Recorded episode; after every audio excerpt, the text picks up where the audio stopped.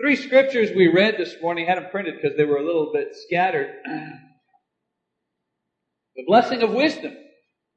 My son, do not forget my teaching, but let your heart keep my commandments for length of days and years of life or abundant welfare will they give you. And then the glory of young men is their strength, but the beauty of old men is their gray hair. And then finally, a hoary head is a crown of glory. It is gained in a righteous life. The hoary head idea is the gray hair, like a crown that older people wear. To be old in the Old Testament was a great honor. Just to be old was a great honor. It was assumed that one had advanced in years because of personal wisdom and righteousness before God. In the Old Testament, if you were old, it meant you were good. It meant somehow there was something about you that God liked, and therefore He permitted you to live to a ripe old age. The aged were respected at this time not just because of advanced years, but because of the knowledge and the grace and the holiness and the favor from God that old age represented. Now, when Solomon was writing, old age was 40. So, just in case some of you were thinking, uh oh, this sermon's not for me, think again. We know, of course, however, that these things, this grace and this knowledge and this holiness, these things don't come just with age. Growing older doesn't necessarily mean growing in virtue. I mean, Solomon grew older, but as he grew older, he grew further away from God. So growing older doesn't necessarily mean growing in virtue. The benefit of age, however, in this regard, is that we have a greater experience of life with which we can judge and discern what is important and what is true. And of course, the hindrance of age, aside from physical limitations, is that many times we fail to respond to the truth that we discover because it may be more comfortable to remain in our old positions. See, the trouble with age is that we hate to change. We have the wisdom, we have the experience, we have the knowledge to discern what is true, what is good, what is right, what is worthy, what is noble. We've learned the hard way how to find these things. But sometimes because of age, we're feeling so comfortable that even though we find out what is true and right and good and noble and high and worthy, we don't want to change. We like the old way a whole lot better. Well, God, through the Apostle Paul, takes the opportunity to speak to the mature saints in laying out for them, in addition to what is expected of every Christian, the very special responsibilities of the older Christian man and the older Christian woman. And so this morning I entitled my lesson, The Silver Servers, with respect to the things that God is teaching specifically to the older man and to the older woman in the church. Open your Bibles to Titus, please, chapter 2, and our lesson will be taken from this text. Titus chapter 2, beginning in verse 1. Now, in verse 1, we have a little bit of background to what is going on between Paul and Titus here. Titus chapter 2, beginning in verse 1. Paul says, But as for you, speak the things which are fitting for sound doctrine. And so Paul begins by an address to Titus, an instruction to Titus to organize the churches. And if we've read chapter 1, we don't have time to do that, but we've seen in chapter 1, he's given Titus instructions to organize the churches and appoint elders in every church. And also, he's encouraged him to defend the faith against those who would divide the church with false teaching. And then Titus was to instruct the church correctly. He was to teach them the, to conduct themselves in a way that reflected sound doctrine. Act according to what is good and what is right and what has been taught to you. Very important principle. In the book of James, chapter 3, verses 13 to 18, James demonstrates that improper conduct many times stems from improper teaching and improper teachers. Good teaching, James says, leads to purity and peace and gentleness and mercy and perseverance and honesty.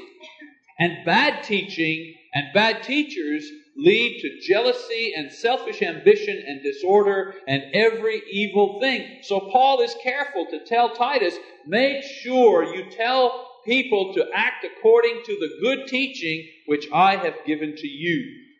And so Titus, beginning in chapter 1, uh, begins with instructions about elders. And then immediately he follows with instructions to the older saints because next to the elders in the church, the older saints have the greatest influence. Note that Titus was instructed by Paul to teach these older saints what their conduct ought to be. He says, You teach the older men and you teach the older women what they ought to do. That interesting? Isn't that interesting that they have to be taught what they ought to do? This suggests that even the old are to aspire to continue to grow according to Christ's teaching. Unfortunately, there are times we think, you know, well, I've made it. You know, I've been here 30, I've been 30 years in this church. You know, I can't learn. I'm only here to hear. I'm only here to listen. I'm only here to see what's going on.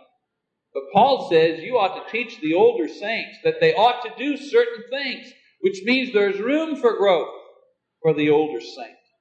And so he begins in chapter 2, verse 2, with the older men. And he says to them in verse 2 Older men are to be temperate, dignified, sensible, sound in faith, in love, in perseverance. One verse, but one verse that speaks volumes.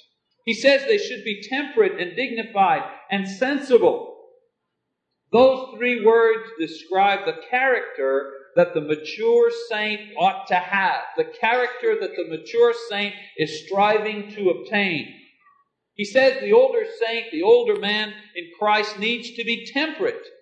This does not only mean temperate insofar as alcohol, of course it includes that, but temperate in thought, temperate in action and in deed.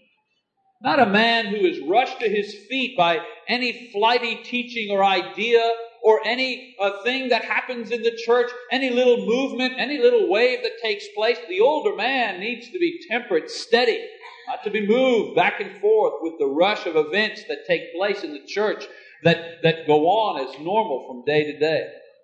He says the older man should be dignified. This word means sober minded, serious, not preoccupied by childish concerns or pettiness. The older man should be sensible, meaning prudent and thoughtful and self controlled. A man who can control his mind, a man that can control his tongue, a man that can control his hands as to what he does, a man that can control his feet, signifying where he stands on issues. Temperate, dignified, sensible. And also, he says, they should be sound or healthy according to the teachings of Christ and the example of the apostles in three specific areas. He says they should be temperate, dignified, and sensible, and they should be sound. They should be healthy insofar as their faith is concerned. They should be sound in the faith. in other words, their trust and confidence should be in God, and it should be evident that they trust God. The older man should be able to demonstrate faith and assurance to the younger man that God can provide. You know, the greatest responsibility to demonstrate to the younger generation that God is able to provide in every circumstance belongs to the older man. Is it the younger man that's supposed to show the older man about faith? Is it the younger man that's supposed to be steady like a rock during difficult times? I don't think so. I think that the older man has this responsibility, having been trained by Christ and directed by the Spirit throughout a lifetime. The nature, or rather the mature saint, has his trust in God. Not in his savings account, not in his pension plan, not in the government. And his trust and faith in Almighty God should be evident to everyone around him. Paul says that the older saint should be sound in love, should be healthy in love. And of course, in the Bible, the love that they talk about is sacrificial love, not love of the world, and not love of self, and not love of greedy gain, but sacrificial love. Christ showed us love by the example of the cross, and the older saints are God's tools to show mature love in action. Paul says that the older saints should be sound and healthy in perseverance, or the modern term that we use, patience. Again, a lifetime of being tested and molded by God should produce a man that is willing and able to sustain inconvenience and adversity and suffering with meekness and cheerfulness and confidence and trust. The body of the older saint may be failing, but the Spirit of Christ should shine through as brightly as ever. As the sun shines in the sky, the Spirit of Christ should shine through in the body of the older saint. The older man in Christ, I like to think of him as a smooth stone. All the rough and sharp edges of youth have been worn off by a life of service and perseverance and a high polish appears because of the constant buffing by the words and the Spirit of Christ. Older men are the bright and shining jewels in the crown of the church. That's the responsibility. That's the image of the older saint. Not the image that is sometimes portrayed. Someone who is narrow minded, grumpy, grouchy, no time. Not that image, but this gracious, loving, faithful, mature, open person who has been molded by Christ Himself. If we don't see it in the older man, if I don't see the Father and the Son in the older man, who am I going to see it in? To whom has been given that responsibility? Not to the young, but to the old. Now, in verse 3, 4, and 5, Paul turns his attention to the women, to the older women. He says, Older women likewise are to be reverent in their behavior, not malicious gossips, nor enslaved to much wine, teaching what is good, that they may encourage the young women to love their husbands, to love their children, to be sensible, pure, workers at home, kind, being subject to their own husbands, that the word of God may not be dishonored. You know, the, young, the older women, Paul says, like the older men, are to act in a reverent manner, which reflects a lifetime of being taught the words of Christ. This conduct includes, and it's interesting what he says here, verse 3, 4, and 5. This conduct of the older women includes things that they ought to avoid and things that they ought to pursue. The things that they ought to avoid are two, he mentions. There are many more, but he mentions two. One he says, avoid malicious gossip.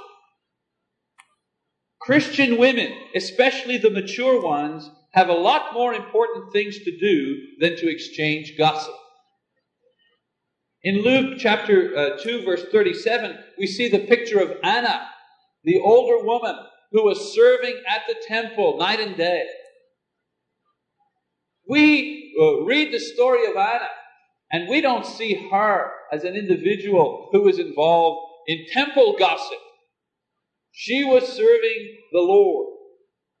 The tongue builds or destroys the church. Do you know that? It's the tongue that builds or destroys the church from the inside.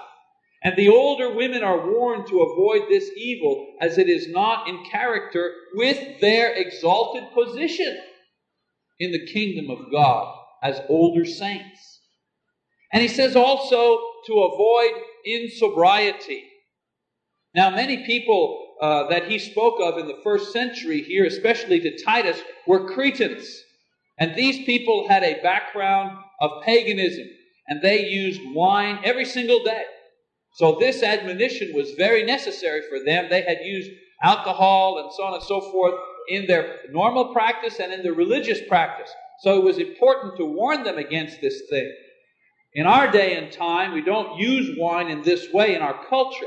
But it's easy to begin abusing alcohol because it is so prevalent in our culture, and we are so encouraged to do so. Imagine when the Surgeon General uh, herself advocates the legalization of dangerous drugs, what kind of society we are living in. It's also easy to begin abusing medicine and various types of prescription drugs since they also are so easy to obtain and use in the loneliness and the solitude of one's own home.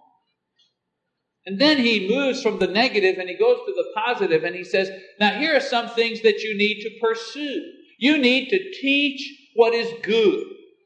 You older women need to teach what is good. The older women have a very important role in providing an example and help and encouragement and direct teaching of the younger women concerning their role of Christian wife and mother. This is not a man that is making this up. This is Titus chapter 2, verses 3 to 5. Paul says that they should teach the younger women, and the content of their teaching, what is good and what is noble, is put forth here. He doesn't only say you ought to teach the younger women, he tells them what they ought to teach the younger women. He says, first of all, they ought to teach them to love their husbands. Isn't that strange? They ought to teach them to love their husbands. I'm thinking they ought to teach them the various ways and means to demonstrate and express a wife's love to her husband. Christian love is a learned kind of love. We're not born with it. And who better to teach a younger woman how to express Christian love to her husband than a mature saint who herself has learned through a lifetime of experience how to express that love? Who else is going to teach the younger woman about this uh, attitude? The older woman can teach and develop in a younger woman how to expand her ability to love and cherish her mate. It says also that she ought to teach the younger women how to love her children. Isn't that interesting? Teaching younger women that this is a priority. Proper child care and development. Who knows best? Who knows better than one who has successfully raised a family of children to teach someone else how to do it? I know, I know. We don't like to hear it from our mothers. We don't want to hear what they've got to say. What do they know, anyways? They raised us, didn't they? and we know how to do everything. You ever think about where you found out how to do everything? I would encourage younger women to understand that maybe mama has still a few things left to teach. That we might just open ourselves up a little bit. And I would encourage moms and grandmoms and great grandmas to not be afraid to share the good things that you have learned. You know, a lot of times we have many Bible studies, and there are all kinds of seminars about women's roles in society and women's roles and so on and so forth. But what about this basic teaching here? About how to love our husbands successfully and how to raise our children successfully. He also says to teach younger women to be sensible. In other words, prudent and thoughtful and serious minded. The same word and instruction for older men is given for older women and younger women as well as younger men. This comes with knowledge and understanding of the meaning and application of God's Word, especially in regards to younger women. He says she should teach them to be pure, to be pure, to be chaste, to be sexually pure, to be modest, to be faithful to her husband and to her Lord. And she says, or rather, he says, to be workers at home. All this passage is so twisted so many times. You know, I've heard some men say, well, the Bible says a woman can't work outside of the home. Look, it says it right here. That's not what it says. It says the older women should teach the younger women to be workers at home. When you are at home, to be workers. Teach them how to be effective managers of the home. Busy in keeping the home. The woman of valor in Proverbs chapter 31, if you read that one, you find out that this woman had outside work. She had many interests. She, she sold real estate. She had a business. She had, she managed a household of servants. She was a very, very busy woman. But one thing that we find out about Proverbs chapter 31, with all these many activities, This woman's home was her number one priority. Younger women need to be taught how to make the home the number one priority despite the many other pressures that are upon them. Today, unfortunately, younger women are easily tempted to place their children in the care of others and to see their homes as merely places that need to be cleaned with the help of their husbands if they can get them to cooperate. And unfortunately, what I hear many times is that they find out too late that they miss the best parts of their children's growth and valuable opportunities to mold them as people. And in addition to that, discourage their husbands by relegating their homes and families to a lower priority and making the earning of extra money the number one priority, or the expression of a career the number one priority over home and family. Paul says that the older women have a responsibility. If they have succeeded in their work and succeeded in keeping, there are more and more women of this generation who have learned how to balance a home and a career. And in a modern application, I would say, according to this passage, the older women need to teach the younger women how to accomplish this. It's possible. I've seen it. I've seen women balance the two by making one the priority and the other service the priority? He says they ought to teach them to be kind. This word can be translated benevolence or kindness. Older women should be teaching the younger ones the why and the how of good works in the name of the Lord. Read through the New Testament and look at all the women that are mentioned Dorcas and Lydia and Priscilla and Phoebe and Julia and Lois and Eunice all of these women in the New Testament who distinguished themselves through good works of service, and they are recorded in the Bible because of this. Not because of their beauty, not because of their wealth or their ability to preach or teach. They are remembered for all time because of their ability to be kind to others. Lydia, for example, was a successful and wealthy businesswoman, but she is remembered for her piety and her, her hospitality, not for her business success. We should be teaching the younger women to emulate these kinds of people. And again, who better to teach than the older women who themselves have succeeded in this area? And then he says, being subject to their husbands the older women are to teach the younger ones to be subject to their own husbands. You know, that the older women teach and encourage this basic principle in the relationship between husband and wife is basic. To receive the teaching that women should submit to their husbands from a man, it's not always very convincing. When I do that teaching, you know, when I go into Ephesians and I teach that idea, you know, I look at the faces. You know, you see only me, but I see all of you. And I watch the faces when I teach that. And boy, I see some oh, eyes are rolling oh, know. Oh. This is a man here teaching that women ought to subject themselves to their husbands and ought to obey them in everything. I quote the scripture. How much more effective is that teaching when an older woman in Christ who has succeeded in her family, who has a husband that praises her and loves her and cherishes her, who is happy and joyful and at peace and successful, is able to say this teaching to a younger woman. How much more effective is it for them and for the church? To hear it from a sensible, pure, joyful, successful older sister can demonstrate the wisdom of this teaching personified in a happily married older Christian uh, woman. And then in chapter 5, uh, excuse me, chapter 2, verse 5, he finishes the verse by saying, All of these things should be taught that the word of God may not be dishonored. Why so much instruction to the older women and their conduct and responsibility in teaching the younger women? Why only one verse for the man and three verses for the women? Well, a couple of reasons. First of all, the younger women are so influential in raising the next generation of the church and society. That's why. That's why. Because of their tremendous influence. Yes, the men do the politics and, and, and the men sign the treaties in front of the cameras, and the men make the decisions to go to war. But it is a woman who raises that man. The circle of influence is complete. Not one, men have more influence than women or women have more influence than men, but the circle of influence is balanced. That's why this instruction. Because the younger women are the anchor of the home. I don't care what they say in Cosmopolitan magazine. I don't care what they say in the National Organization for Women.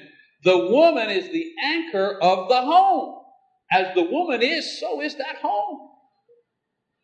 And how they carry out their tasks and conduct themselves will confirm or deny the power of the gospel in many people's eyes. You see, brothers and sisters, people see Christ in the way that we manage our homes and families.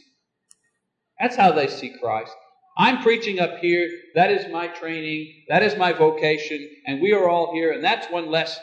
But what affects people in Choctaw is how you manage your homes, not how I preach.